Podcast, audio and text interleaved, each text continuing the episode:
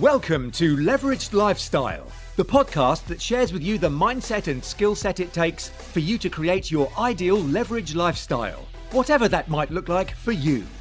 Please welcome your host, entrepreneur, world record holder, and globetrotter, Catherine Turner.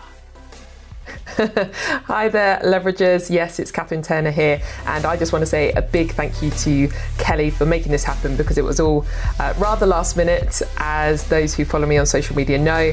Uh, so I just want to say a big thank you to Kelly for agreeing to do this, and um, hopefully you're going to enjoy what I've got to share with you. And uh, I know Kelly's going to ask some great questions because that's her background. That's what she does. So, Kat, let's jump straight in. 100 episodes, quite a celebration, but also a massive milestone. You must have learned an awful lot listening to your guests. And I guess the first question I've got for you is what have you learned? What's been the biggest takeaway over the last 100 episodes? Oh my goodness, now that is a question and a half. Um, so, what have I learned? I've definitely learned from every guest we've had on for sure. Um, so I suppose it's, I could take the question as what have I learned from the people I've interviewed? But also what have I learned from just doing and putting out a podcast and getting to 100 episodes. So I'll kind of I'll take both if that's okay. So for me, uh, each guest has definitely taught me as much as I hope it's taught uh, the listeners something. Uh, I've taken nuggets, bits of advice. Um, I'll save probably. I'm sure there'll be a question as you know some of the top tips I've learned from the the inter the interviews I've had later, so I'll, I'll I won't I won't spoil that. But for me, it's more than anything. What I've learned from doing a podcast is how it gave me the accountability that I really needed to keep creating content each week because there's a lot of stuff in my head, there's a lot of stuff I'm learning as I'm out in the world, um, as a mum, as a business owner, as a speaker and really, it was a chance for me to say how I could go and help others. I really felt there was something that I could share. And through podcasting, it has helped me realize my own knowledge and experience and to leverage that out there. And also, what it has meant to leverage throughout this time and how that can change along the way. And I think that's why, always in the podcast, I've never been prescriptive about what a leveraged lifestyle is. Like, obviously, I can share what it means to me. My guests have shared what it has meant to them. And actually, a lot of the time, that has been a consistency throughout the podcast. So that's what I've learned that actually having a leveraged lifestyle for most people does seem to mean a kind of freedom and choice and that ability to have these opportunities. But how they implement that, one, is different. And two, how they live that, how they live this freedom and choice is different. That's going to be different if they're a parent, if they're single, if they're, you know, young and don't have dependents, if they are traveling the world at the time, or freedom can simply mean, you know, working from your kitchen. Um, so it's the words are similar, it's how people are living them is different. And I think that's the great thing I've learned throughout this podcast is there's no one size fits all. And that's what I absolutely love sharing with all my listeners because I think every single listener is going to have their own unique take on it. But I think the one thing I have learned is for everyone that those words of freedom, choice, opportunity, uh, it definitely is a consistency throughout throughout it all. So breaking that down, Kat, then what does it specifically mean for you? What does a leverage lifestyle mean for you? How do you implement it and how do you live it? so I've always said it does mean that freedom and choice, but interestingly, to create freedom, I definitely do think there's an uh, an ability to create security in your life. Now, security for many people will come in different forms. And sometimes when I talk about my values being that freedom and security, they might seem like opposites, but they're opposites of the same coin. And to be able to be in control of your income so that it's not dependent on a company that's hired you that could also fire you, that I am my own boss in the sense that I'm really the only person who can ultimately fire me or, you know, um, not have, you know, decide to whether to continue a business or not, to decide to do something different. And that's that flexibility and that freedom to do that. The flexibility and the freedom to do that wherever I wish to do that. And, you know, at the moment in time with my children, that's at home, that's working around them, that's uh, providing some security for them, but also having the flexibility to work around them as well.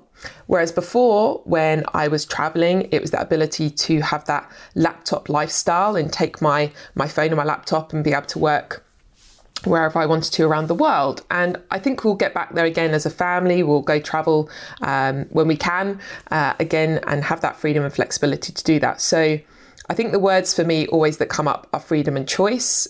There's an element of creating my own security and being in control of that throughout the whole process. Um, and also for me, the the big step and why I wanted to create what I deemed a leveraged lifestyle was because I was really unhappy in a, a kind of nine to five office job, which is what I had at the time. And I didn't want to be at essentially the whim of other people. I wanted to create and have that creativity actually is another important step for me. And that doesn't mean necessarily being an artist or a dancer, although I have uh, that background and qualifications. I've done amateur dramatics, I've danced on big stages and all that sort of stuff.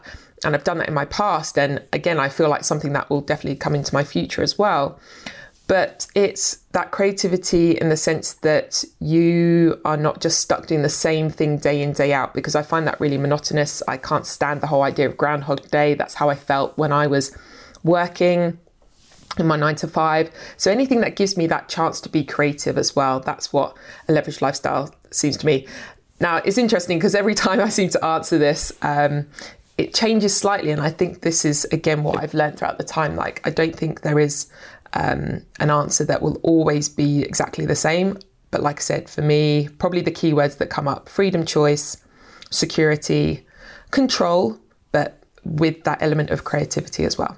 So what's interesting about that, Kat, is for me, a lot of those are about the um, the lifestyle element.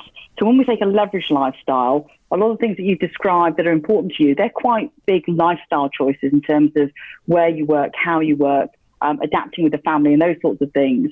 What does the word leverage mean for you? Yeah, that's a really good point. So for me, leverage is much more than just hiring someone else and then delegating everything out because I think too often people can abdicate the work instead. So for me, I think it starts in your life in terms of thinking about all the things where you are spending out your time. So for me, leverage is about how you're using that time because that is the only finite thing we have in the world and have in our life is the time and we don't know how much time any of us have got really. So, how can we use that time to best effect? And therefore, how can I leverage out things that one, I'm not good at, two, I don't like doing, or three, someone else could do much better than me and potentially for uh, a cheaper hourly rate than I want to be paying myself? So, I would look at things like you know, the cleaning, the gardening. So this would start with kind of life, not necessarily business stuff. Then I would go on to think about, okay, all the things like even booking holidays. I know it sounds like that should be a really fun thing to do, but I found myself getting really stressed and anxious every time I was going to book a holiday. So then I started um, finding someone who loved doing that. That was their forte. That's what they love to do. And they were actually getting me a better deal than I could go and find. So then I started to outsource and leverage that. Um, it then started to take over in terms of virtual assistants, and anyone who's been listening to this podcast at any point in time will know that I talk about virtual assistants quite a lot. We have uh, those who work for us in the Philippines, and for me, that really changed and jump started where our business could go because there's only so many hours you want to be working in the week whether you're a workaholic and you absolutely love what you do and you you know you'd be happy to work 80 hours plus but for me, I don't want to be working that. I have children, two young children. They do need my time, and I want to be there for them while they're growing up in these years. And so, as much as I do love what I do, and uh, when I'm delivering and training, and doing all of that, and having that bit of time away from my children, uh, and people might say that's not good leverage, but actually, I'm leveraging my experience. It's a great day rate, um, and so actually, that for me works really well. And Leverage as well is about leveraging systems. So making sure that everything's not stuck inside my head. or your head if you've got a business or you've got just things that you do in your daily life. You know get them out. I love evernote. It's nice and easy. Um, record it on your computer. For me that's kind of leveraging your time to best uh, effect. And then also any software and systems and apps like we we do it every day without even thinking about it. We pick up our phone we're, we're leveraging that technology, those apps that help us just do things a lot quicker than actually we ever used to. But then our children are not even going to know that. Like I remember we were talking the other day about dial up internet and things like that and how long we had to take for these things to happen. Now, uh, I don't know how old my youngest uh, listener is, but there might be some people who don't even really remember dial up internet. Um, and so it's just how these things have spe- uh, speeded up what we can do with the time we've got. And so for me, that's really what leverage is about. It's about leveraging your time, leveraging your knowledge and experience, leveraging also your money and how you can create assets that can create passive income so you can be earning money whatever you're doing with your time, maybe even while you sleep. I think that's a fantastic use of time to create assets that create passive income. Um, and then there's leveraging people in your network and uh, those around you as well. And with this, um, with the idea of leverage, have there been any things since doing the, the, the, podcast and since sort of interviewing various different people, have there been any um, particular interviews that have massively changed your perspective on what leverage means?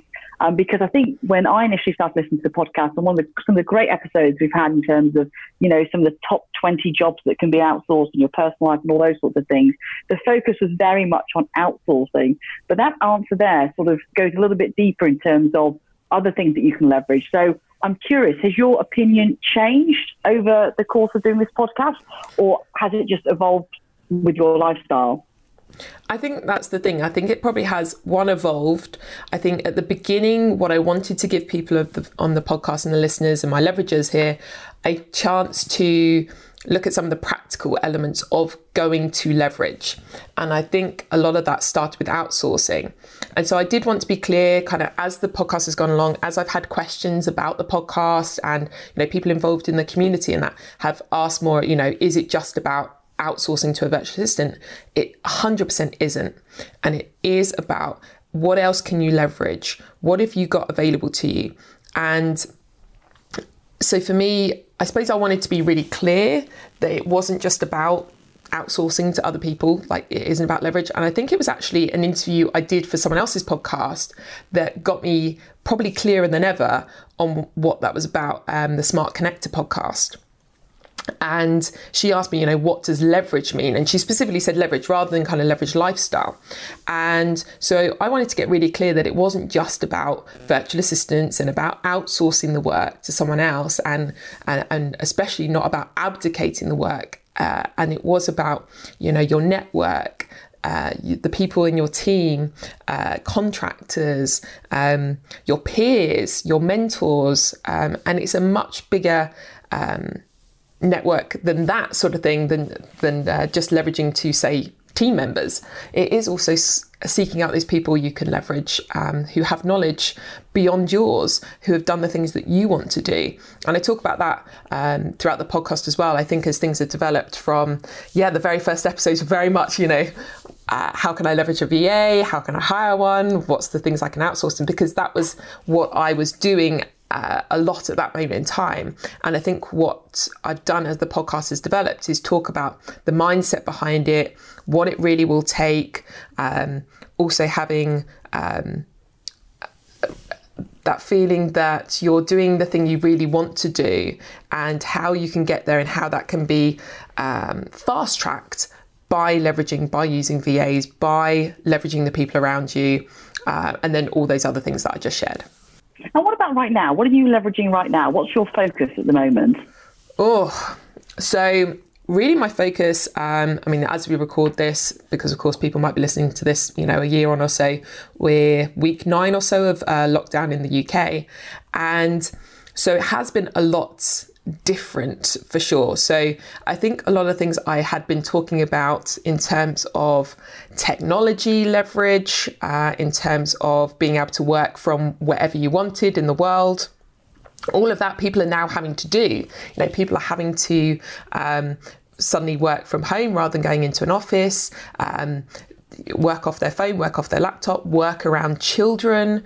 Um, so that's one of the things I've not been able to leverage for a long time is actually leveraging uh, my network in terms of the people who help me look after my children. So I've been having to do a lot more of that. Um, the ability to be able to work flexibly, i.e., being able to work at times when the kids are asleep or when the youngest is having his nap.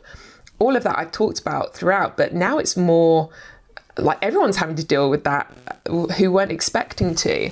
And i think it is going to change the way of working um, as we go forward now that you know office spaces are are not going to be able to have as many people next to each other. So therefore people are going to have to you know work from home on different days be a bit more flexible in how they work.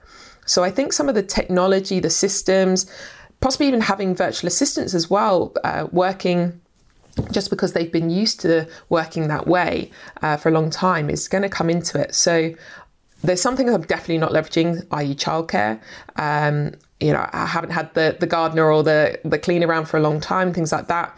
Um, but what I have been leveraging is uh, online systems, uh, creating business-sos.com with with uh, my husband Steve, so that we can share our knowledge and our experience of doing all this because I know it's going to be new to a lot of people. And actually, this is also a great opportunity for people to leverage as well. Because, look, if they're furloughed, for example, if they have been thinking about starting a new business and things like that, this could potentially be a great time to start that um, and and see how they can fit in uh, a job around, sorry, an, a, uh, work in a business alongside their job and how that might actually start to look because they're not maybe having that travel time or the commute time the same way that they used to. And maybe they could use that time to create you know what people call a side hustle or a side income or some passive income through creating assets. So i think more than anything this is a time to be leveraging. And so i suppose what i'm trying to do is leverage that and get the message out there even more so that it doesn't have to be as scary or this big overwhelming change. Um, it can actually be a really exciting thing and a real opportunity for people. And what's interesting about this time is uh, the sense being that it's obviously a new era. We're, we're going into a new way of working and living. Some people, as you say, that have been reliant on cleaners and gardeners and those sorts of, of, of um, trades that are taken for granted have now not had that, and they've also had childcare um, you know, 100% of the time. So with all of those elements taken out, for me, what's quite interesting is some of the people I'm speaking to are saying, actually, you know, we're doing our own cleaning. We're now incorporating it as part of a family chore and those sorts of things. And there's almost a move towards simplicity. And then you've kind of got other people I'm speaking to that are very much, this is absolutely now the time where I need to be relying on, on others because I can't cope and do it all myself. So I'm curious as we sort of enter this new era, where do you see things going? Do you see us sort of almost seeing a bit of a, a two pronged society, or do you see that this is actually a chance for those systems to be put under stress? i.e., everybody working at home, everybody using their internet, everybody being a bit more creative in terms of how they do things? Um, or do you think as we come out of this scenario, people will almost go for a, for a more simplistic lifestyle?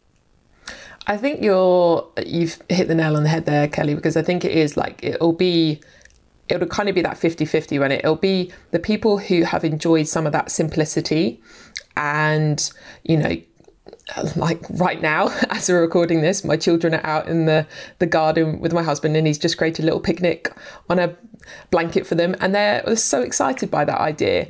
And i think it's going to be uh, the idea that you know we don't have to rush to to Costa, for example, or Starbucks or whatever your kind of coffee of choice is to have that family time or go to restaurants the same way. I think there'll be an element of simplicity, and there's um there's a book I really uh, loved. It was I, I listened to it actually. It was about the the the four laws of financial prosperity and one of them is about kind of going back to this simpler idea and and and I think a lot more people will be maybe cautious with their income because, you know, I'm hearing a lot of people, even jobs that they thought might have been secure and for the rest of their life, for example, uh, are now, you know, looking that they might get uh, made redundant and their jobs are at risk because maybe some companies are seeing that they could work with a less workforce because they've been furloughed and things like that. So I think there'll be it'll be interesting I think uh, those who are maybe a bit more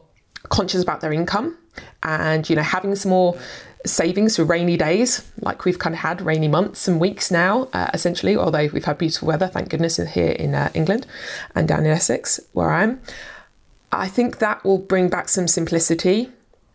But I also think for example, those parents who have struggled, um, they'll be even more grateful for grandparents, friends, uh, extended sort of networks, nurseries, schools. They'll, you know, be even more grateful to have those back again once we can have that kind of back full time. Because I know, speaking with a lot of parents, just because I am one, it has been hard, and I think it's it has put things to a test. It probably has strained a lot of relationships.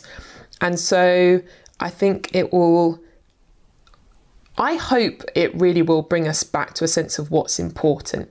I think more than anything. And I did a whole episode just on being kind. And why I'm bringing this up now is because I think more than anything, we need to be kind to ourselves and then to others. But I don't think, I think that starts with us. And I think one of the things I'm seeing throughout this period is people being really hard on themselves, judging themselves, putting a lot of pressure on themselves, trying to be, you know, the super mum who can work from home, who can homeschool, who can look after young children, who can cook, who can keep the house clean, who can keep the garden done, and all this sort of thing. And I'm saying the mum, of course, this might be the dad as well, or whoever is the, the main caregiver as such. And they're putting so much pressure on themselves. And I'm just like, look, be kind you can't do it all right now.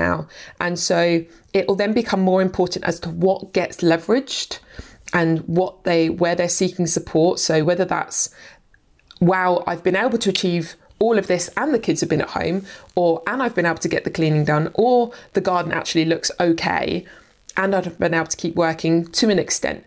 So I'm thinking something's got to give for people for sure, but what that will be, I think, will be different for everyone. But I think they will then look, okay, what's the most important thing that I get leveraged at right now? Is it actually my business and being able to get the systems in place so I can hand over to a VA for 20 hours a week, 40 hours a week? Because actually, what's more important now is going out playing in the garden that I want to keep nice for playing time with my kids that that'll be the the questions I think that will come up more for people. So it might be I'm not going to leverage absolutely everything now because I'm maybe being a little bit more cautious, or I've now found this ability in myself to do more stuff for, of my own that I was maybe leveraging before. But now it's going to be what's the most important thing to get leveraged? Is that childcare? Is that the garden getting done so that I can enjoy that time with the children, for example. Um, but I think that's the question that people are going to ask more what's the most important thing to leverage? And in your experience with the things that you've seen, where do you see challenges to leverage? And what I mean by that is, you know, in some people now, again, are having a lot of time to think and they've created very busy lifestyles for themselves. And this is almost forcing them to sort of take that step back and have a look at it. And a lot of that is because they're in the mindset that leverage, which for a lot of people will mean outsourcing. That that those two words sort of kind of work alongside one another. Um, you know, they'll outsource a lot of things and they've created a very busy lifestyle. So, in your experience, with your own personal experience, but also from the people that you've spoken with, where do you see leverage kind of go wrong? What sort of things do people outsource or they are very quick to hand over control and actually it can create more hassle than it's worth? Yeah, I think uh, you've kind of said there as well that they're, they're trying to outsource too quickly. They maybe haven't done the thing they're trying to outsource. And that's not trying to say, look, I'm not a website designer, so therefore I don't need to go and learn website design before handing it over to a website designer. But I need to understand what I want and what I need. And understanding how long that's going to take and being realistic. And I think where it goes wrong is people not being realistic about what one what they should hand over maybe being like say too quick to hand it over. Uh, they want someone who can be a jack of all trades or essentially they want a master of all trades but what they've really got is a jack of all trades. And what they haven't honed down to is what is the most important thing to leverage. So for example when we first hired vas we were trying to get them to do basically everything in our business, just like we used to do, right? Because when you're an entrepreneur, when you're a business owner, especially when you're just starting off, you pretty much do the finance, the marketing, the sales. the operations. And then when you go to hire someone, your expectation is you want someone who comes in and does a bit of everything just like you do. But that's not how most people work, really. The, you'll find that you'll get specialists or people who have specialised, and then they can maybe do a little bit of extra on the side. So, for example, you know, if you really need uh, someone to work on your finances, don't suddenly get them to start doing some social media in your business. Like, yeah, they might know it because they do it for themselves personally, but that's not going to be their forte. That's not going to be the best use of their time. And so for me, the what I really stress to people now is think about what are those tasks that you're thinking about or that are slowing you down or that you're not very good at and then go and say, okay, that's all a finance based task. That's all a social media based task. That is all my content writing and getting blogs out there and, and getting posts out there and letting people know and, and marketing essentially. So I think it's the biggest mistake people try and do, like I say, is one, do it too quickly and don't take the time to figure out what they need. Then it's uh, not testing um, that that person or the people they're they're shortlisting and it's it's really interesting because I have people come to me who are, you know, can the VA do this? Can a VA do that? Can a virtual assistant do this and that? And that? I'm like, well, yeah, but that might not be all one person because if you think about when you're hiring a physical, you know, physically someone coming into your office, someone in the UK, you're not expecting them to be, you know, someone who can do bookkeeping and social media and content writing and that. And it's suddenly like this expectation that these virtual assistants that we work with in the Filipinos uh, in the Philippines can do everything. It's like, well, yeah, there's going to be some people who are absolutely awesome, and of course, you know, there's people like you and me out there who are doing all those things, and yes, you might be able to hire them, but that's going to be, you know, one in a million at times. So I always have uh, get people to do test tasks with their VAs to check that they are doing how they would do it. You know, going through the process, getting the processes right and clear in their head before they're outsourcing that, um, and then going with it. And then, like any other hire you would have, going through a probation period, and uh, making sure that there's not just a kind of honeymoon phase uh, and get them onboarded properly you know train them share with them the the systems that you're using. Don't just suddenly hire and then leave them to it. I think that's a big mistake i see people make as well. So yeah i think outsourcing is great. I think i see people do it wrong and then they're blaming the outsourcer. And i think the very best thing you can do is actually look to yourself and think what could i have done better? What would i do next time that i didn't do this time? And usually one of the main things is communication communication is so important. Being clear, being clear, one, what you want to start with, and then communicating that really effectively uh, as well. Uh, I think that's been the number one thing.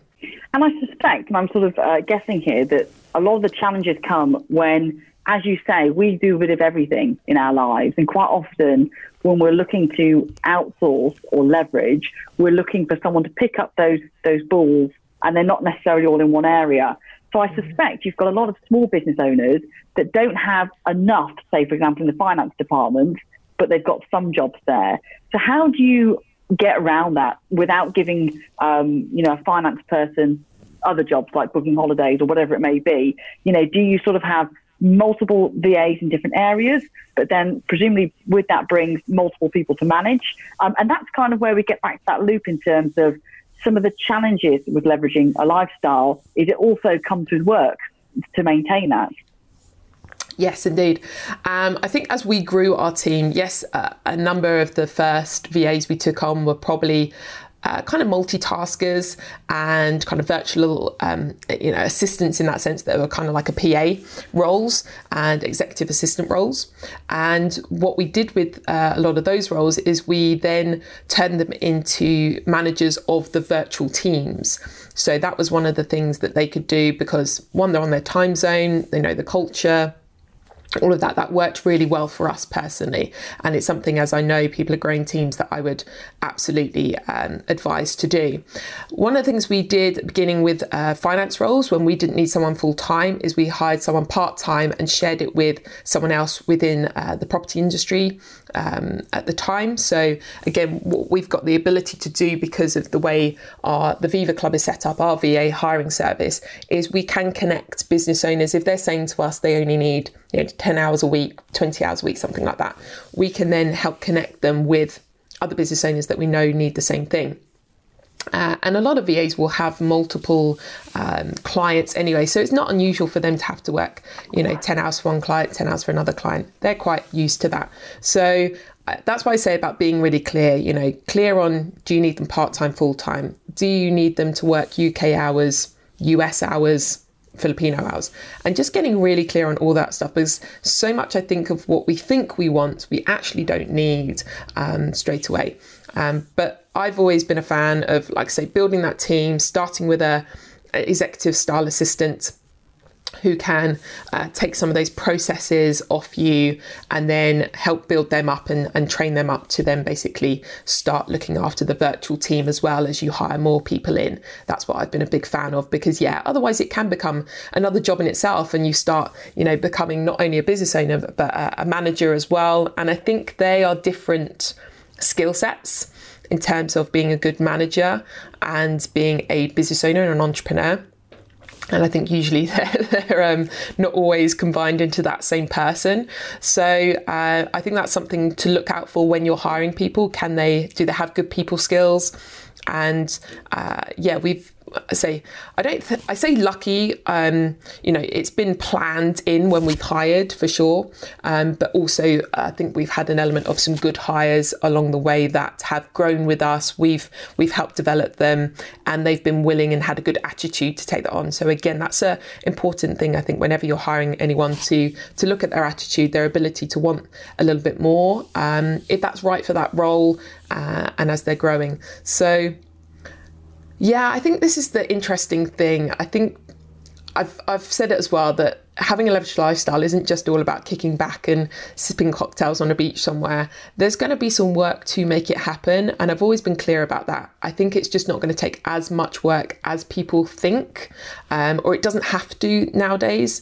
And like I said, that's all about leveraging people who've been there and done it and maybe who did take longer to do it. You know we probably took the best part of three years to get to the point that i know i can share with people in about three months now. So you know i think that's the that's the thing isn't it? Learning from people who've been there and done it. Probably had to take the hard route but have learned now you know what not to do what to do and and therefore that they can speed up your your process to that. And for you, obviously, you see a lot of people that are looking um, at either developing this lifestyle further or certainly going into it.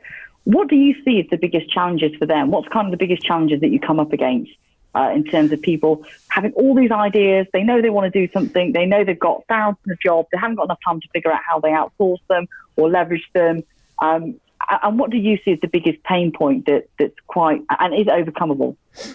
Uh, hundred percent. So the the the biggest pain point is usually people figuring out what they need to outsource because like you say we're kind of just busy doing it all and it's like oh i just need to stop and and and write this all down but i haven't got a chance to stop. And you know people make time a real issue but if you can suddenly outsource 40 hours a week of your business to someone else how freeing is that? So you kind of have to give people these future vision glasses basically of saying look if you had 40 hours extra a week working on your business in your business and actually you know getting really uh, a lot of the the admin stuff done or whatever it is that's taking up your time but it's not moving your business forward just imagine you know how much more you could ne- connect with new clients how many new clients you could bring on um, you know whatever your business is. But i think so one it's that. So then it's okay well how do i find these people and how do i hire? And obviously that's one of the reasons we created the viva club uh, the very important virtual assistant club to help people do that in a way that's you know nice and easy. We've created the systems and processes. We've tried to make it as hands-free as possible.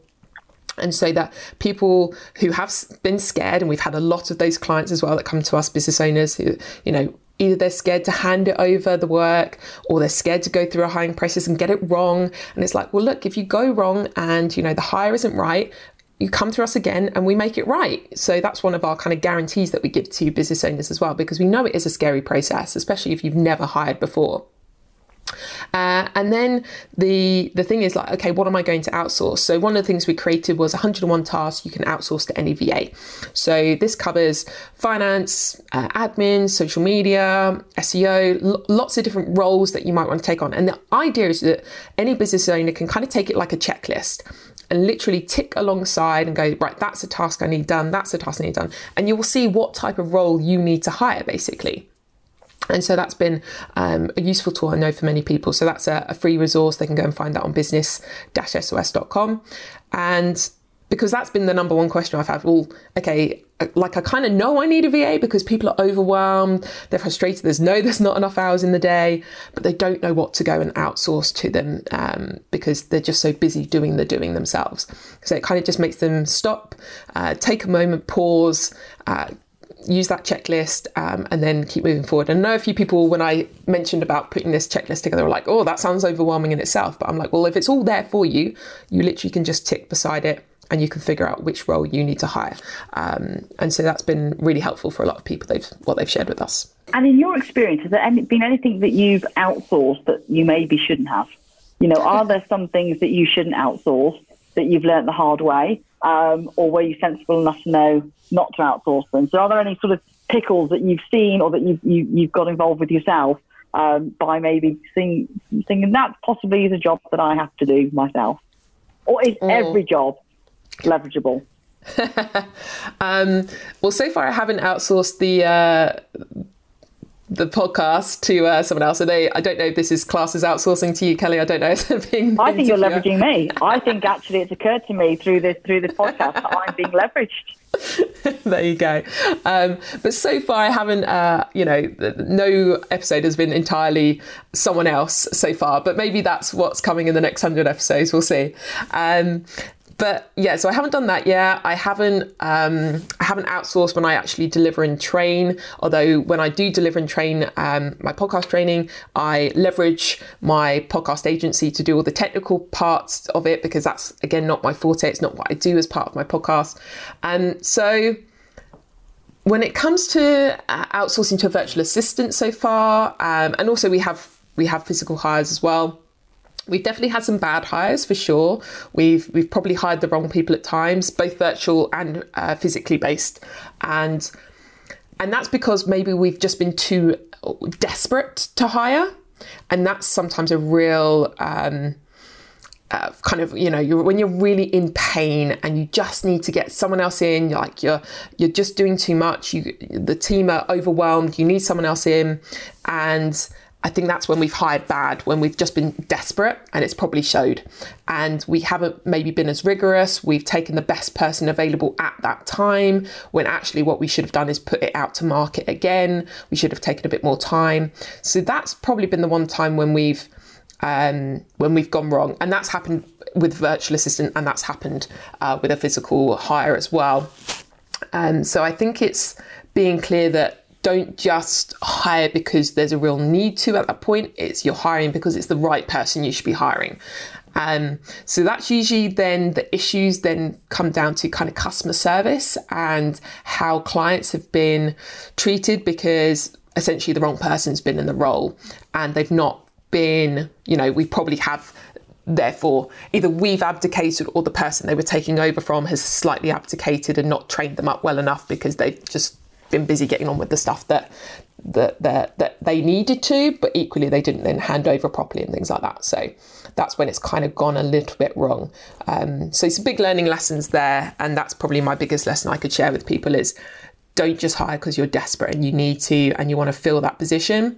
Actually get the right person into that position because it's going to cost you more, and it did. Like especially our physical hire, it cost us big time. Um, we took our eye off the ball there. So um, yeah, I'd have I'd have put it back out to hire again. I actually I have to um, probably put the caveat there. I wasn't involved in the um, decision in the hiring process at that point of the physical hire because I was essentially on maternity leave. So yeah, that was um, a hard lesson to learn at that point. And what's great is you're super clear about the leverage bit, um, and that's certainly come across in a lot of the podcasts that you've done in terms of being very specific about different subjects and, and the, the how to's.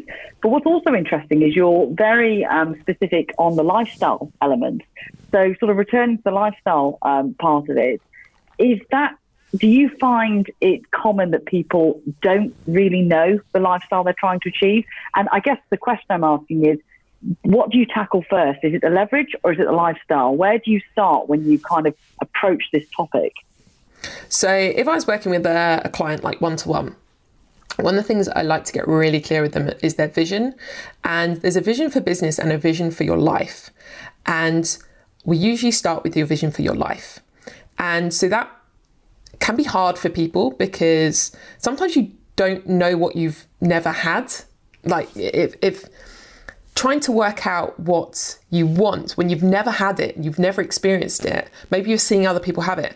And so at times, and this is where it is a moving um, beast, like you you have to keep looking at it, like your values, the vision for your life. And obviously that will change when you have big milestones, when you meet a partner, or if you have kids, or if you move, or maybe even, you know, you have got a job right now and then you're moving into uh, going into your own business full time. That will all change. And so it is uh, dynamic in that sense but it's trying to figure out what are the key principles of those life that you would want to keep going. So it's the words that I talked about, that kind of freedom, that choice. Okay, well, what does that mean? Does that mean location freedom? Does that mean freedom in terms of the hours you work? Does that mean, um, you know, where you end up living in the world? That sort of stuff. So for me, it's finding those words, those values. I had a client come to me the other day and say, like, one of their vision they wanted was to be a billionaire in 10 years. And I was like, okay, but what does that mean? Why do you want to be a billionaire? Like for me, that's just a number.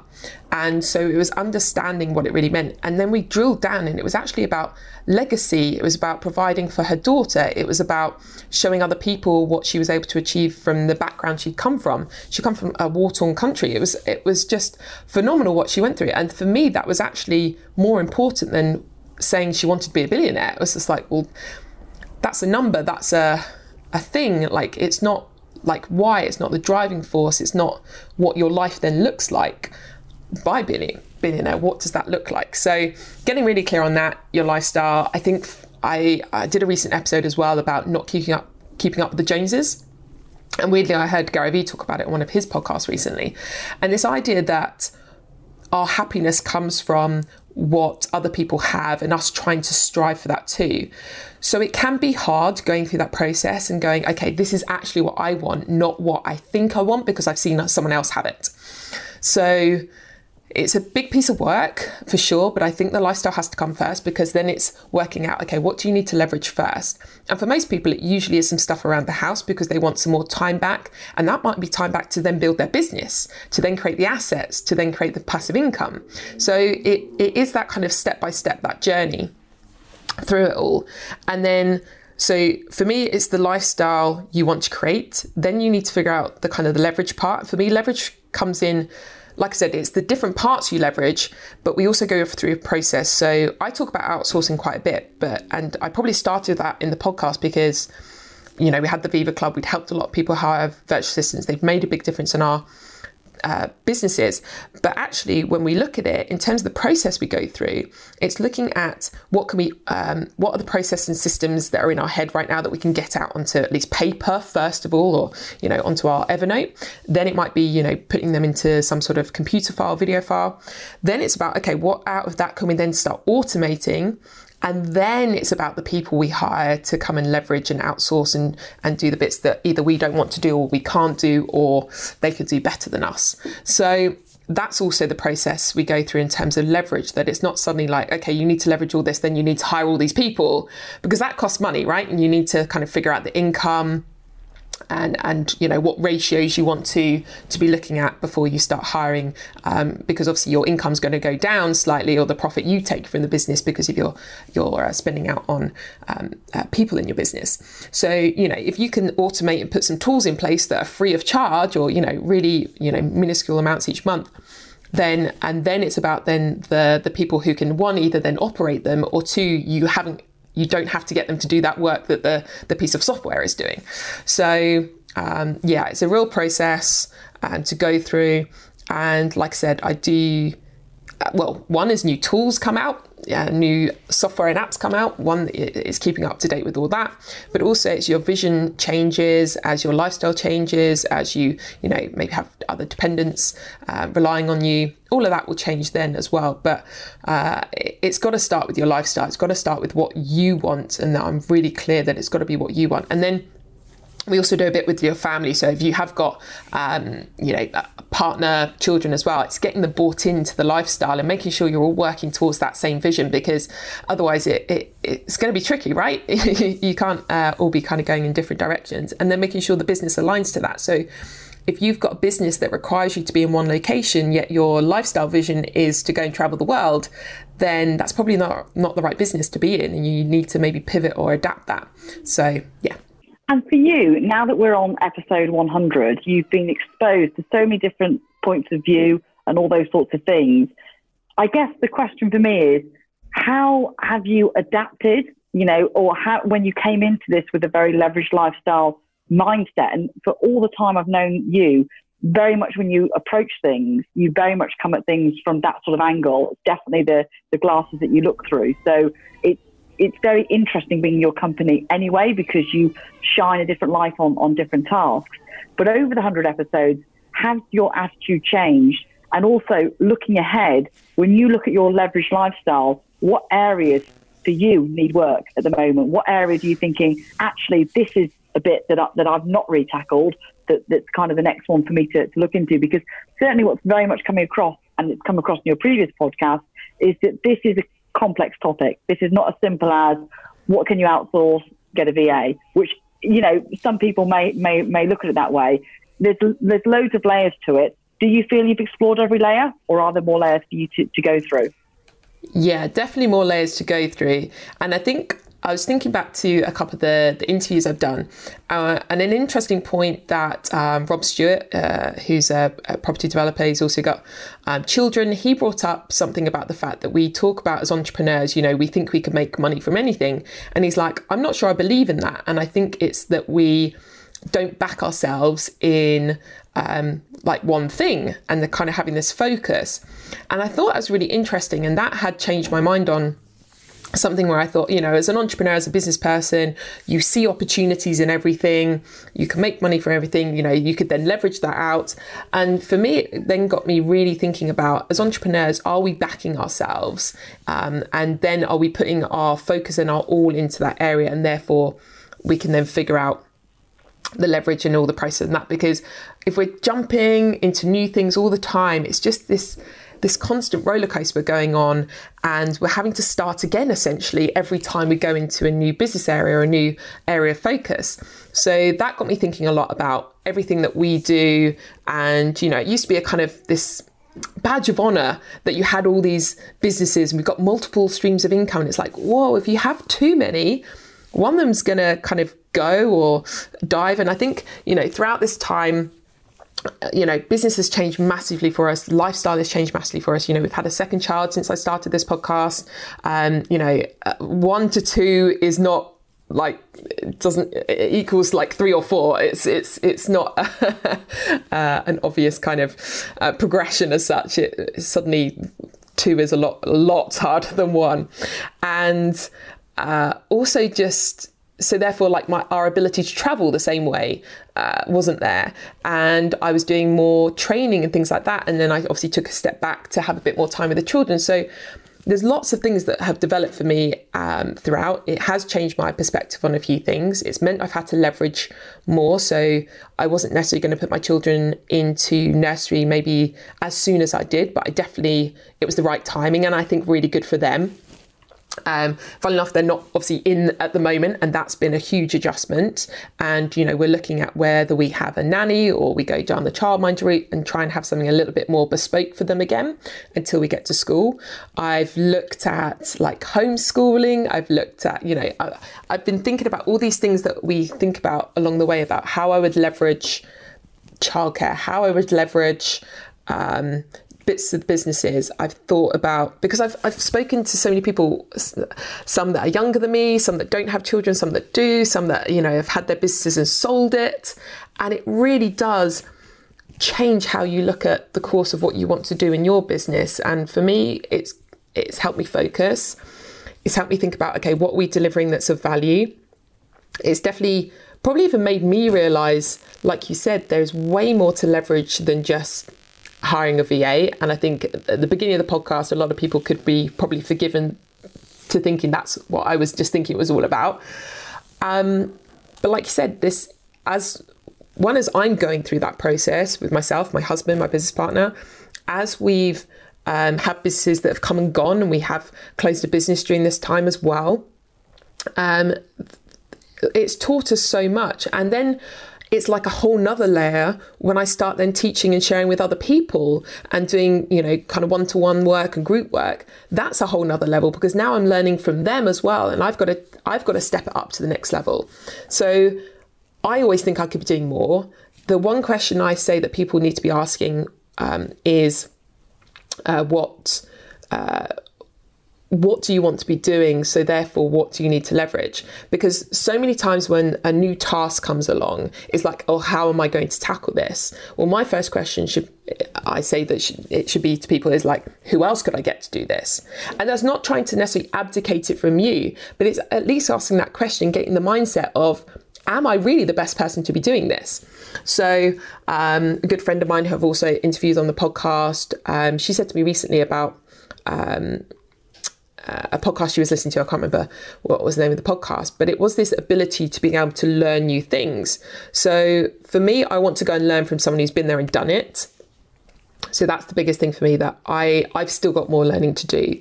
I could still my routine could be better. Like I talk about routines, but I know my routine could be better because if the kids have had a bad night's sleep, it does throw out the routine.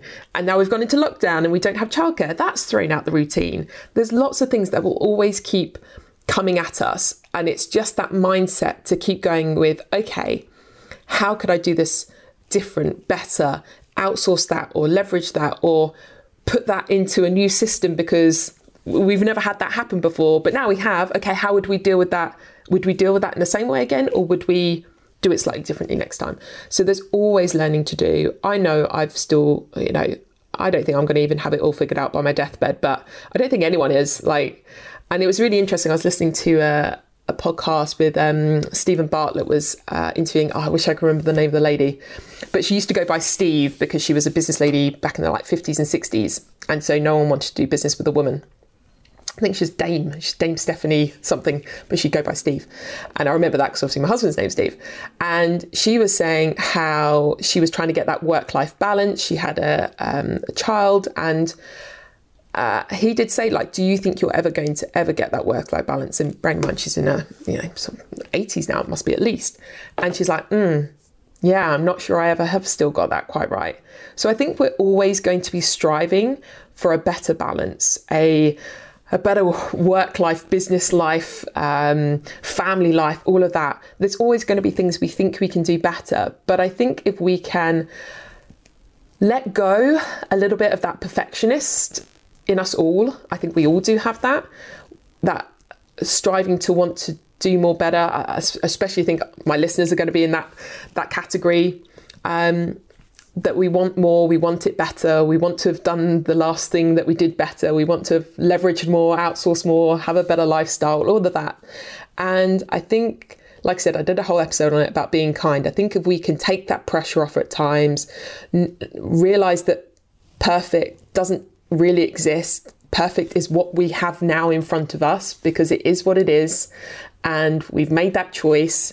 And if we can be happy with it and content with it and realize and be grateful for what we have got, and we've we've done the best we can by that point, I think that's all we can ever say we've done. And I think if we're listening to podcasts and we're educating ourselves and we're asking good questions, then we're probably at a higher percentage or whatever you want to look at um, in terms of success than most people on this planet, I don't think most people are asking questions like that. I don't think most people are judging themselves like that. But I do think people who listen to podcasts are probably in that percentage or in that in that few because they're trying to look at okay, what else do I not know and could go and do maybe that little bit better next time. And that kind of brings me to another point, uh, point actually, Kat. I, I guess as well, and I kind of wanted to get your opinion on this in terms of judgment and negative press that outsourcing gets, particularly as a mother of young children um, and all those sorts of things. I'm curious to see if you or if um, a lot of your listeners have received bad press judgment for daring to use the word leverage or outsource, particularly around very sensitive subjects like children. Um, because I wonder if that's also a stumbling block. You know, you said that if you're asking the questions, if you're you're sort of going a bit deeper in terms of analysis so that you can improve your life. Um, but if you're being criticised by parent-in-laws or whoever, society. So I'm curious, have you experienced that? It's interesting. I, I suppose I get questioned on it, and it's whether I take that as a judgment or not. And for me, I suppose what I, whenever I'm getting questioned on something, I just think people are curious about it, and maybe they're they're trying to find the justification for themselves. So I don't mind being that guinea pig or that I don't know the the person that's kind of put out there in that sense. Um, I probably I don't know sometimes where the guilt at times comes from. And there's definitely been guilt in the past, and I've let go of a lot of it throughout the process of, you know, putting my children into nursery when, you know, people might say, well, you're you're a business owner, you can work the hours you want. And I'm like, well, yeah, but I want to be able to serve people. I want to be able to put out more content and, and do more with my business. So therefore, I, I do put my children into nursery. But actually, if I really look at it, it's really good for them. So I think there's always pros and cons to everything you do. And, uh, but if you only look on one side of it, then you'll you'll feel that guilt you'll feel that judgment. It's like oh you're away training for three days other people. And i'm like yeah but the children now have time with their uh, dad a bit more or they'll have been at nursery most of that time or they'll be with their grandparents. And you know i come back a better mum. I've you know i've been operating on a different level. I'm not just, you know, doing stickers and playing in the garden and things like that here with the kids. I've, uh, I'm sharing my knowledge and doing something that really excites me and that I love. And I think I come back as a better mum for that. So I think the biggest judgment I've had in the past, especially kind of friends and families, is about the cleaner thing and about having someone to come and, you know, clean your house is like, well, you know, you've got time to do that. Isn't that just being lazy or something like that? I'm like, well, no, if that's my free time, what would I rather do with that free time? Be cleaning um, or go play with the kids or even just like, even if it's not about being with the kids, by the way, like this is the thing, like even if it's just some me time, go have a walk, listen to a podcast, whatever it might be that you like to go and do with that time. I don't want to spend that time cleaning and and I recognize it's not one of my strengths. Like I'm not the best cleaner in the world. Like I like things tied in in order, but um, yeah, just uh, I know I'll miss something. Like uh, I know it'll be done better and probably quicker and more efficiently by someone else. So that's probably been the one thing that I've seen from I suppose it's like it's not necessarily a lazy thing as well. Sometimes it's also seen as a bit of a I'm trying to think of the word, but extravagant. That it's like, why are you paying someone else to do something you could do? I'm like, well, why wouldn't I? Do you think that feeling that um, sometimes, as you say, the unsaid words, and it's great that you can interpret that and look at it and say, that's a question, they're curious. I think that's a very kind response, and I'm sure that serves you very well. Um, I think for some people, they're probably not just curious, they probably do have their own um, thoughts and feelings. Does that stop people? Would that, um, not necessarily you, but A, would it stop you? But also, how much do you think gender roles, you know, what people should be doing and shouldn't be doing, and use the word lazy, woman's role, whatever it may be, how much do you think that stops people actually outsourcing the things that, guess what, they may be great at cleaning, but they just don't want to do it? Yeah. Um, unfortunately, I think it does stop people still. I think a lot of the people who are listening to this podcast, I'm hoping they've got over some of that now, and I've kind of been the the you know the flag bearer and kind of paving the way for them to say like it's okay like it's good to do that because it's going to give you more time and your time is finite and it's precious and it's worth more and it's all of that. And it's trying to say like actually you're worth more.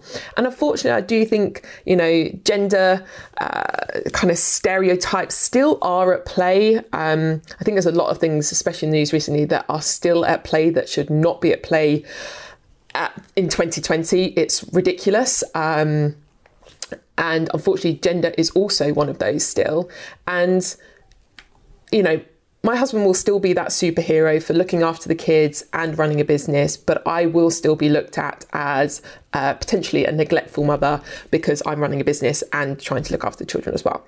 And that will still happen. And what I want to say to anyone in that position, by the way, and uh, whatever the stereotype you're being stereotyped for, like it's okay to be the opposite and to pave your own path and to do the things that are important to you.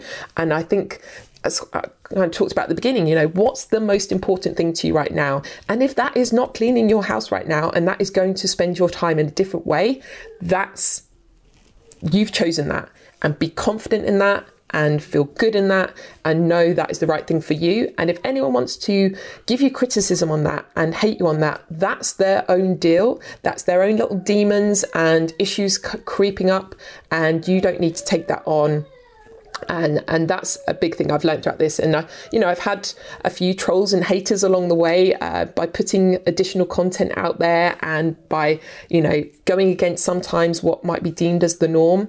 And I'm I'm okay with that because I'm living the life that I want to live and I'm being true to myself. And I think if anything, if you're not, that's going to eat you up inside more than anything. And for me, that probably was um, something that caused my mental health issues in the past is I wasn't being true to who I was and what I really wanted. And so I think that's where I want to be really clear to people. Yes, people are going to judge, and people are going to judge anyway whether you do something really good uh, and uh, altruistic and you know th- uh, philanthropy is your thing and you want to get into business to really just give most of it away but also if you want to get into business to build the biggest thing ever and to leave a legacy and, and all of that that's cool too like whatever your reasons for doing it. I think as long as it's you know not evil and um, it's uh, it's got your best intentions and good intentions at heart, like just go and do what's what's right for you, uh, as long as you're not hurting anyone along the way.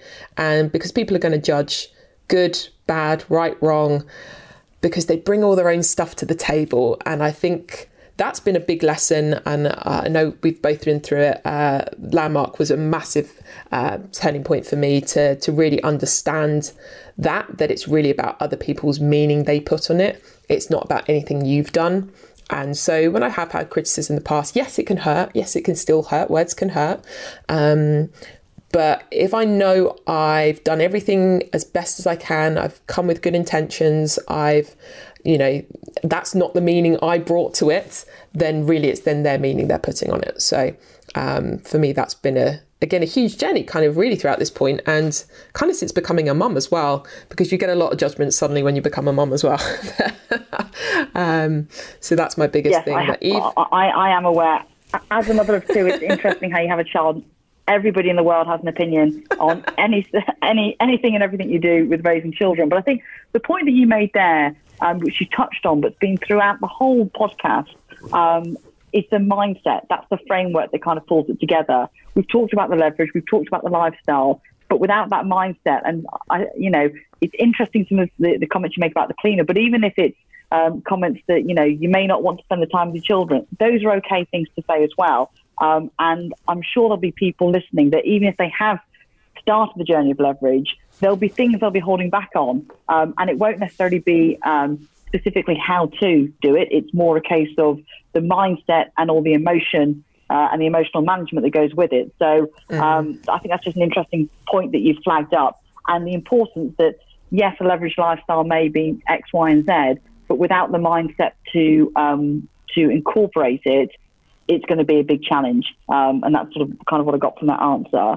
Um, yeah. Another quick question I've got for you, Kat. With everything that you've learned, if you could go back to your younger self um, let's pick an age, say 20, what would you go back and say to her?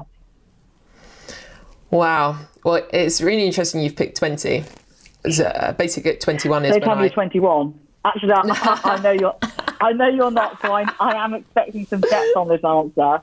Um, This is it. But, uh, but yeah, go on. What, why 20? Why is that an interesting number? Um, so around 20 i basically had gone back into work again i had i had um, been traveling by that point and then i went off to go travel again um, soon after i turned 21 um, and that was quite a significant period for me in terms of my mental health as well i first started understanding that i was uh, suffering with anxiety attacks that led to kind of stress and uh, eventually a kind of clinical diagnosis of depression. I went through counselling and things like that at that age as well for the first time in my life. And what I would, there's so much hindsight you get from coming out the other side of that as well. So one of the things is I, I unfortunately suffered with depression then again later in my um, 20s as well. So there's so much I would share with that 20 year old girl really who had a lot of weight on her shoulders at that point and I would be encouraging her probably one to look into personal development more um, uh, having been through landmark and the forum and a lot of stuff with them uh, i'd probably tell her to go and reach out to them um, to not take on as much not put as much pressure on herself that it all will be okay and uh, just to kind of live life more. I think I thought I was, I mean, especially when I went traveling and stuff, but there's still more I could have done. Um, uh, more I could have probably outsourced at that point. Um, I always say, actually, when I went, when I go back to some of the jobs I did at that point in life as well, like working in offices. Um, one of the things we actually had there that was quite interesting, I was working at the Crown Prosecution Service at this point, and one of the things we had to do was send out a lot of letters to victims and witnesses of crime at this point and let them know the stage of the trials and that. And we did outsource to a typist in a typing pool. And for me, that was brilliant because I was just like, well, great, I just need to set out one letter and then she does all the rest. And so that was really, without knowing it, was my first understanding of outsourcing. Um, but I had to look back to kind of see that. And there's so many more things that I would have outsourced if I'd realized that it was possible. And when I look back at some of the jobs I had, I'm like, wow, if I had a VA at this point, I'd have been so much better at my job. Because I was doing, I was trying to do all the things I wasn't good at, as well as then try and pull the things together that obviously got me the job. Um, so yeah, for me, like understanding what I could leverage more, what I could leverage in my day, but I think the biggest thing, especially at 20, with everything that was going on in my life at that time, is to kind of let it go, not take on so much weight of the world, and um, just go and enjoy life a little bit more and probably travel a little bit more as well, for sure, at that point in time. I, I love what I did do, but oh, there's so much more of the world I'd, I've wanted to see, especially at that kind of age in my 20s, like without the responsibilities and the dependence and all that sort of stuff. So yeah. And uh, yeah maybe not worry about boys so much as well at that point. point and looking back you know sort of to your to, your journey over the last sort of 10 20 years what's been for you one of your biggest successes? And you don't have to say children just so you know. It's okay if you don't say children. I'm not going to judge you. Others will Well- but i won't. Bless you. So more the ability that to become a mum so not necessarily my children in that sense but for me i had a real fear about having children because for me having had mental health issues in my early 20s i was very aware that when you go through pregnancy and things, uh, mental health issues can come up again. And obviously, postpartum is a real kind of issue for many women out there, and especially those who have had any mental health struggles in the past as well. So, for me, the biggest success and journey was actually um, getting over those issues I had to be able to then become a mum. Um, so, that's been a real success for me. And the success actually has also been in terms of kind of business and what we've done has been taking that leap of faith in myself to come out of what was a you know very kind of secure public sector job. Uh, i say secure they were going through redundancies it seemed to be but i always seem to kind of uh, hang on and and change roles and um, get my way through. Um, but the success comes in that ability to not follow the crowd that I feel that um, success has come in um, through learning to love who I am, to love myself. I've had big issues with that in the past, and it's still something I work on uh, at times. Um, you know, I don't always love what I see in the mirror every time, but um, it's getting better. And I think for every person, working on your self worth, your confidence, that's been a huge success, I think, in my life. And I didn't think I was going to say that. Like, um, I didn't know that question was coming, obviously, but um, as I kind of worked through that, yeah, that's probably been a big success in life to to love who I am. And I needed to be able to do that to have children. So, um, and just going through labour just on gas and air and a, a birthing pool, like that's a major success. you should get a medal. You don't, you get a child, but you know you should, you should get a medal. Um, I just want to say, Kat, because I'm very mindful of your time. Um, I want to uh, massively acknowledge you. Hitting 100 episodes in itself is a real achievement, but I think you can hit 100 episodes um, and not share as much of yourself along the way, um, and by doing that, give other people the chance to really a connect with you, but also understand a lot of the emotions um, that sort of go under the under the surface, which quite often stop the action. So uh, particularly in this episode, but equally in previous episodes, I just want to acknowledge and thank you for being so um, courageous, really, sharing so much of what you know, um, what you're feeling, uh, what you're doing, um, because all of those nuggets, even though uh, podcasts are these, you know, unlimited resource, uh, they're not all the same, um, and not all of them give as much guidance as you do. So I want to acknowledge you on that, um, and sharing you. your your tips and tricks as you go along, um, because they you are very methodical. Um, you do leave very clear steps to follow. Um, and on a personal note, I find that super useful. And whenever I come away from a conversation, I hope listeners will come away from this podcast thinking about something slightly differently, um, just with that slightly different view. Um, however, it is time for quick fire round. So I do have a few quick fire questions. Now, these ones you probably will know what's coming, um, and this is your quick fire round. Um, and the first question is what does a leveraged lifestyle mean to you? So, we've probably covered this in lots of detail throughout the episode, but uh, in a nutshell, it's freedom, choice, and for me, it's leveraging my strengths, outsourcing my weaknesses, whether that's to a software or a process or a system or to another person, and living a lifestyle that I choose, that I want, that with my family, and um, yeah, it might look different on different days, but having a lifestyle that I'm proud of and that I feel good about and that I'm doing some good along the way. Best advice you've ever received? Oh, best advice. So I'm trying to think about who who really has given me advice in my life, but it's probably been when I've gone to do personal development. And one of the biggest things has been about like not making it mean so much. And um, I'm a great one for putting meaning on everything and over analyzing and second guessing.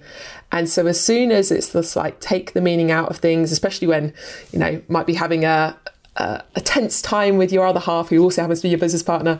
In my case, um, it's like take some of that meaning out, and it's easier said than done, by the way. And it is a process and it is a journey, and you have to keep kind of exercising that. But yeah, don't make it mean so much, um, and uh, or at least make it mean something good if you're going to make it mean anything. And how about the worst advice you've ever received? Oh. So I was trying to think about this because obviously I ask I ask everyone I interview this one. Um, okay, so it probably is kind of the opposite to one of the some good advice I've had is like learning from your own mistakes. And this is why I think about in terms of leverage is leveraging people who've been there and done it before you so you can understand their mistakes. And it's interesting, we've gone through, you know, what some might consider some huge mistakes recently with one of our businesses. We've had to close it and things, and there's so many lessons that have come out there But we had never been through them before. I'm not sure many people we know would have been through them before. And so now it's thinking about, okay, how can I leverage some of that to go through it? But if I could have, um, you know, had someone else teach me that mistake or that and not had to go through it myself, how much better would that have been? So I think as children, yes, we need to learn through our mistakes, but as adults, do we need to keep doing that? I don't think so. So um, I think more as adults, there's so much information out there in the world, you know, at our fingertips now.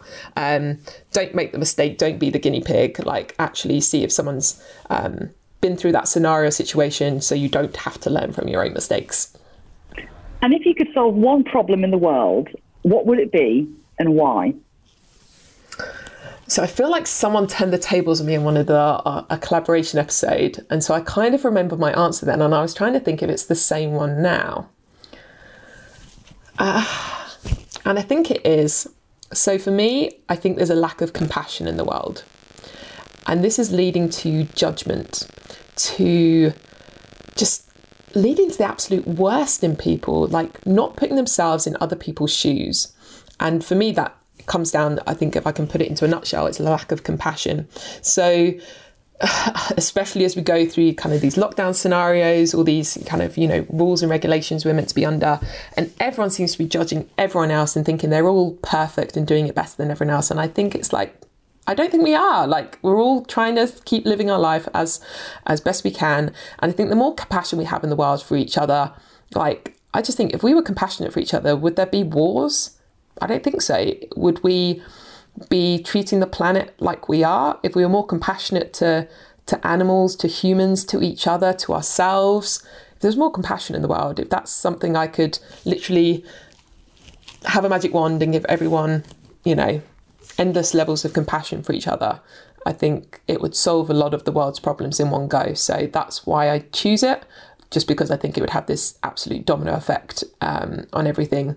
Because my kind of the reason I ask people this, and sorry, this isn't very quick fire, but I wanted to share with people why I ask people this in my interviews because I think that every person is up to something bigger than just themselves and just their immediate family. They just don't know what it is yet. So I'm hoping by asking that question, and hopefully my listeners thinking about it when I ask it to my interviewees, but also hopefully they're thinking it for themselves, is that what would you be up to bigger in the world? Because I think there's so many, there are so many problems in the world right now. One of them is that potentially we won't have a planet to live on for much longer if we keep treating it the way we're treating it. And that's my bigger purpose now. That's my bigger vision that's um, informing everything I do, um, informing how I raise my children, informing how I do business, informing how I talk to people about it, is that I want a planet that doesn't just survive but thrives.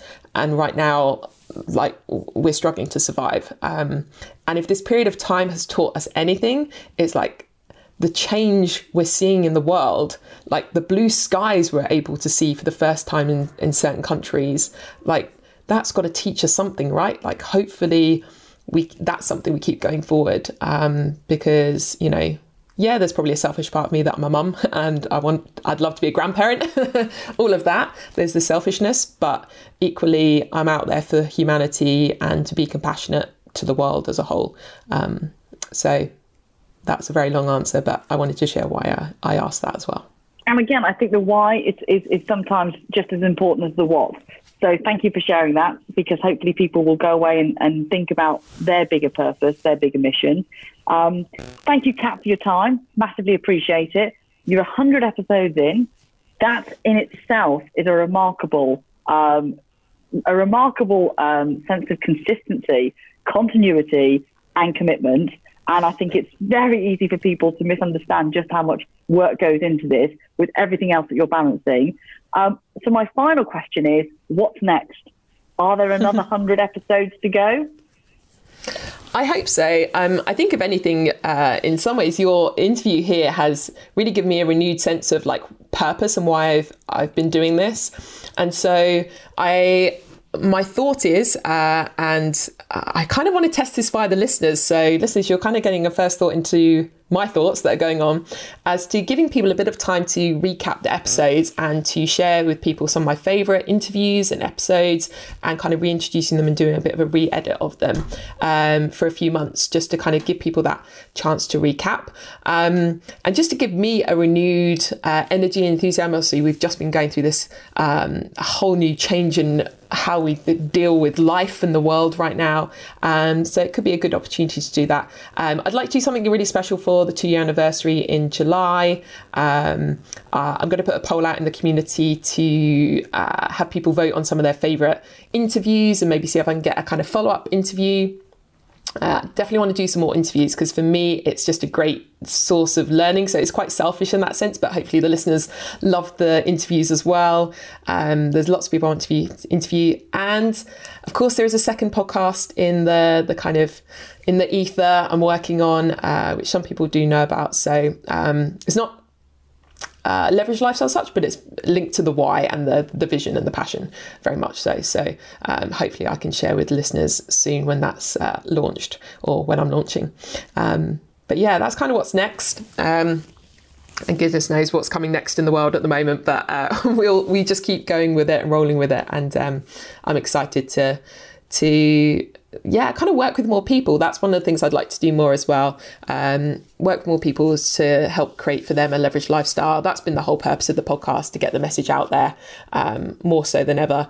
Um, because I, you know, having suffered with mental health and depression um, issues, I think for me, the biggest thing was trying to share with people that it doesn't have to be the same old way. Like, you don't have to be stuck in a nine to five. You don't have to do the same old job that, you know, your mother, your father did, your next door neighbor does. It's like you can have a life that you want. Um, and in this podcast is going to give you the tools and the mindset to get you there. Well, thank you for sharing, Kat. Thank you for living the lifestyle. Thank you for being um, a sense of inspiration and also a role model, you know, not just for me, but for, for loads of others in the community that see what you do. Um, they hear what you say um, and, and quite often actions speak louder than words. And you certainly are somebody that, that follows through with the action. So thank you for sharing your journey. Um, and thank you for allowing me to share this special uh, podcast with you. I've thoroughly enjoyed it. Um, it's been great to kind of dig a bit deeper um, and learn a bit more about the layers that you're sort of unraveling at the moment. Brilliant. No, thank you, Kelly. And like I said, thank you so much for uh, getting this all together last minute with me. Um, I thank really you for leveraging me, Kat. I feel well and truly leveraged. Being... That should be the overall sense of the podcast. Go and find out where you can leverage. exactly, and never feel guilty about it and never take the judgment on it. It's all good. It's all good. Now, thank you again, Kelly, and I want to say a big thank you to all my listeners for to getting to this hundredth episode with me. Um, you keep me accountable, you keep me going, and um, yeah, it's been um, it's been fun. I was a bit I was a bit nervous about having the tables turned at me, so um, thank you for making it an enjoyable experience, Kelly. You're welcome. And uh, I suppose I should sign off and uh, and say I believe there is no better time than now to start creating your leveraged lifestyle. Thank you, Kelly.